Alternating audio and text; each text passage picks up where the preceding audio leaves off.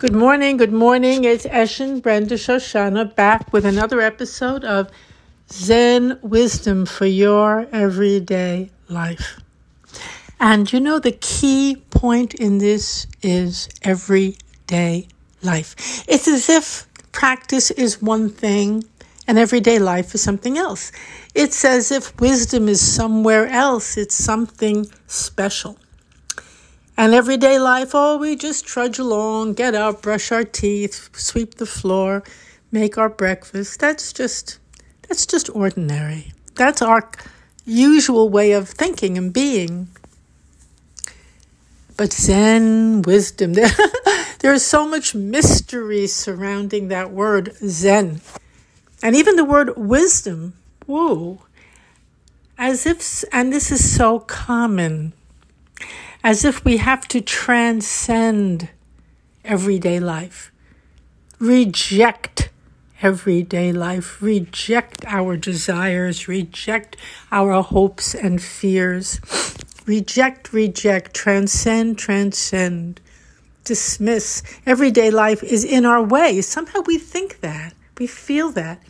Got to get out of this everyday life stuff and become en- so called, excuse me, enlightened. That word, that word itself, become enlightened. Dangerous word. Very, very, very, very dangerous word. Because we all then develop all kinds of fantasies about what it means to be enlightened. Well, if I'm enlightened, I'll talk this way, I'll look this way, I'll act this way that there's a program that goes along with it. There are assumptions that go along with it. There are demands that go along with it that we make that have nothing to do with anything that's real, that's beneficial, that's healthy, or that's even sane. to me, enlightenment is the ultimate sanity the sanity. The universe is sane, it's ultimately sane. The wind blows, we feel cool. The rain falls, we're washed off a bit. We're hungry, we eat. Rinzai said, When I'm hungry, I eat. When I'm tired, I sleep. Fools laugh at me, but the wise understand incredible saying. Too simple. What does it even mean? I mean, everybody does that, don't we all do that? When we're hungry, we eat. When we're tired, we sleep. no, no, no, no. When we're hungry, we diet. When we're hungry, we gorge ourselves. When we're hungry, we run away and don't face our hunger, don't feel our hunger. We immediately transform it into something else. Maybe we read a lot, maybe we run, we reject, reject, reject what's really happening in this moment. I'm hungry. I'm tired. I'm lonely. I'm scared. No, no, no, no. If we feel that, we think, well, then we're not enlightened because if you're enlightened, you don't feel hungry, tired, scared, no more desires, nothing, nothing. I'm just some kind of extraterrestrial being floating around somewhere up in a hill. No, no, no, no, no. Rinzai says differently. He said, When I'm hungry, I eat. He honors, honors, honors the truth, the reality, the simple, sane, natural events of our everyday life. I will venture to say Although, who am I? But it's okay. This, I'm just sharing my experience with you. And I will venture to say everyday life is itself enlightenment, exactly as it is. Nothing added, no big pretense thrown in, no disrespect for others or their religions or practices or lack of practices no, none of that necessary. Because you don't have to lash out at others, because when you're hungry, you eat. when you're tired, you sleep. When you're lonely, you sit with a friend and relish, relish the joy of that. You know, one of the one of the treasures, there are three supposedly three deep there are many treasures in Zen practice. So many actually we're walking on a treasure mine. but one of the great, great treasures in Zen is Sangha, the community of others who practice together. Maybe it's in your city, maybe it's in another city, maybe it's this century, maybe those who practice the teachers. In other centuries, even if they weren't called teachers, the Sangha, the community, the great beauty and gift of a community. Why is a Sangha so important? That's part of everyday life. It's part of everyday life. Being, they provide that support, that understanding, that resonance. I'm not alone in this. I'm walking the path together. We're walking the path together. Right now, given our circumstances in the world, many, many, many feel so, uh, they are alone. They're alone, literally for months and months in homes and apartments in different places, quarantining, or perhaps they're older, or, or perhaps they're working from home, many, many conditions. Now, of course, as we practice more and more deeply, when we are physically alone, we're not alone either because we feel so much, so much within ourselves. And the presence of the teachings, which is another one of the treasures. And, the, and, and so that's very wonderful. And also, it's very important and wonderful to gather with Sangha in whatever way we can, because that is one of the three treasures that this practice stands upon. It's not about an avoidance of this world. And the reason I'm talking about it today with maybe I have an edge in my voice, could be. but because it's so clear to me today, it's so clear today how dangerous this practice can be especially in this day and age when we are really facing life and death every moment, when we're in a session every moment, we are.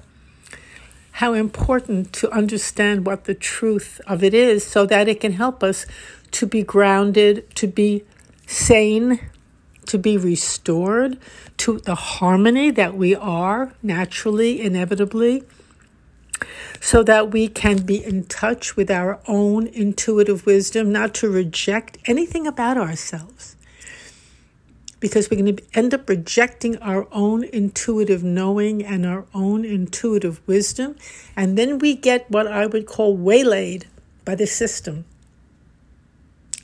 You know, there are many systems out there just waiting to grab you in. Come in, come on in. It's like a circus barker at the circus. Come on in. You'll get cotton candy here. Come for the thrills and the chills. Come here, come here. Zen is about not getting waylaid anywhere by anyone. True Zen practice restores you to your own your own profound self, your truth, your knowingness it's almost like a radar or a lamp that we have that wherever we go, it lights our way. The system is not going to light our way, our own inner being lights our way. So it's not good to get waylaid, taken over. Think, ah, I'll do this and someday I'll get enlightened, but I have to follow every single thing this one says or that one says. As soon as that is there, be careful be very, very, very careful. Zen is re- it's a very interesting paradox because the spirit and the heart of Zen is totally anti-authoritarian. Totally. It's about returning your power to you so that you can know when you're hungry and so you can enjoy the meal when you eat. It's not about giving power, your power, oh, your trust, your belief away to someone else to run the show for you. And so it's a paradox because certain forms of Zen practice do look quite authoritarian, and they are. And it's tricky, very tricky. The, the point is to break through It's like homeopathic medicine. You're given a dose of the problem. Break through this authoritarianism in your life. Break through it. See through it. Takes a long time and it's a dangerous road to go, especially in this day and age.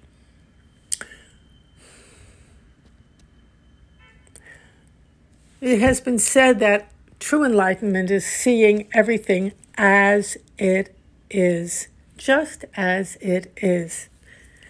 That's a feat. It's a feat because it means that what we're going to do somehow is break out of our hypnosis and our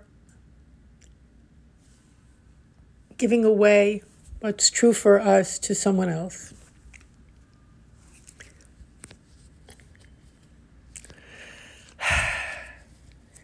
I, this is so crucial and so beautiful to understand, from my point of view, to understand the real heart, the beating heart of Zen. When I'm hungry, I eat. And also when I'm practicing, when I'm hungry, food comes to me in all kinds of ways. When I feel there's no one around, boom, out of nowhere comes a wonderful old Sangha friend popping up on my text and popping up into my heart and in my life and bringing me memories and reminders of the early days of practice. You know, those early days of practice, in a way, they are the most pure, most sincere, most simple, as Suzuki Roshi said, beginner's mind. It was right there in the early days of practice. I would meet a friend, and I don't know if he's listening, but I really want to honor him. Hogen. I would meet him. He was my very first Zen friend.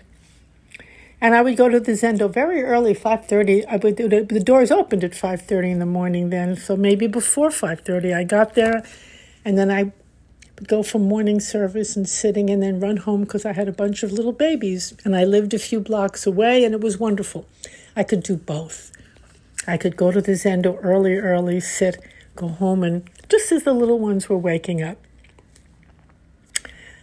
truly beautiful everyday Zen. And and who was there the very early days? Oh, very few people were there. Maybe a few monks from Japan. My teacher was there, and Hogen was there. I believe it was when it was winter when we first met. I believe he wore a little red hat, wool hat, and he had his bicycle which he tied up in front of the zendo. And he would say, "Boy, we're really in for it." He loved it, and he was so unaffected, so natural just loved sitting, the simple sitting of it. And we and afterwards we'd have a few words outside the Zendo and he would unwrap his bike or unlock his bike and drive off and we would he would wave with his little hat on and I would go on back home to my apartment and that's that's Sangha. Encouraging each other, connecting, not feeling alone, understanding the deep hunger for sanity, for reality, for ourselves, to connect to who we really were. And on a difficult morning, after many years, I mean, I've been in touch with him, but suddenly, boom, pops up on my text. And we had the, the joy of a Dharma conversation back and forth. Is that given by the universe? I was hungry. He was hungry. So we eat. Eat the Dharma. When you practice, just simple practice, just simple practice, sincere practice, real practice, not trying to, not trying to somehow, I don't know how to put this actually. So I won't. I won't. But when you do practice that way, you are given what you need. You are given what you need. And it's mysterious and beautiful. It's beautiful to watch it happen. Right in the middle of everyday life, it pops in. Just pops in. So let's return to when I'm hungry, I eat. When I'm tired, I sleep. Everyday life is the practice. Not to avoid it, not to deny it,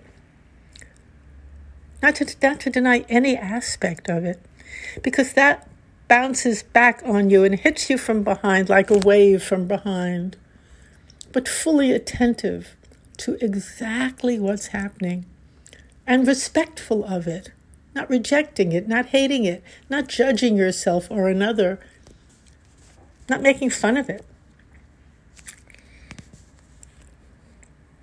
Attentive to it, aware of it. And then one's responses come out of a place of deep, deep appropriateness, sanity, kindness, beneficial responses come.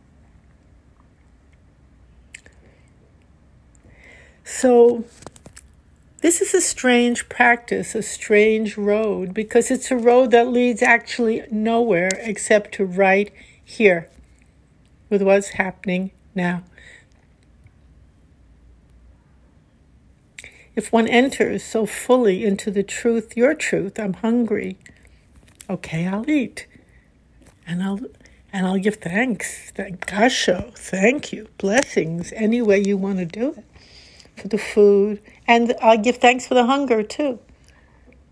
I give thanks that I know what's happening and I can be in tune with the great harmony and wisdom of our natural lives. So thanks for listening. Thank you so much for being here. The URL um, for the talk is zenwisdomtoday.com. And if you want to communicate, I love receiving your many, many emails. I appreciate them. They're very meaningful. You can always reach me at topspeaker at yahoo.com. Thank you so much. Have a great, beautiful day. Bye.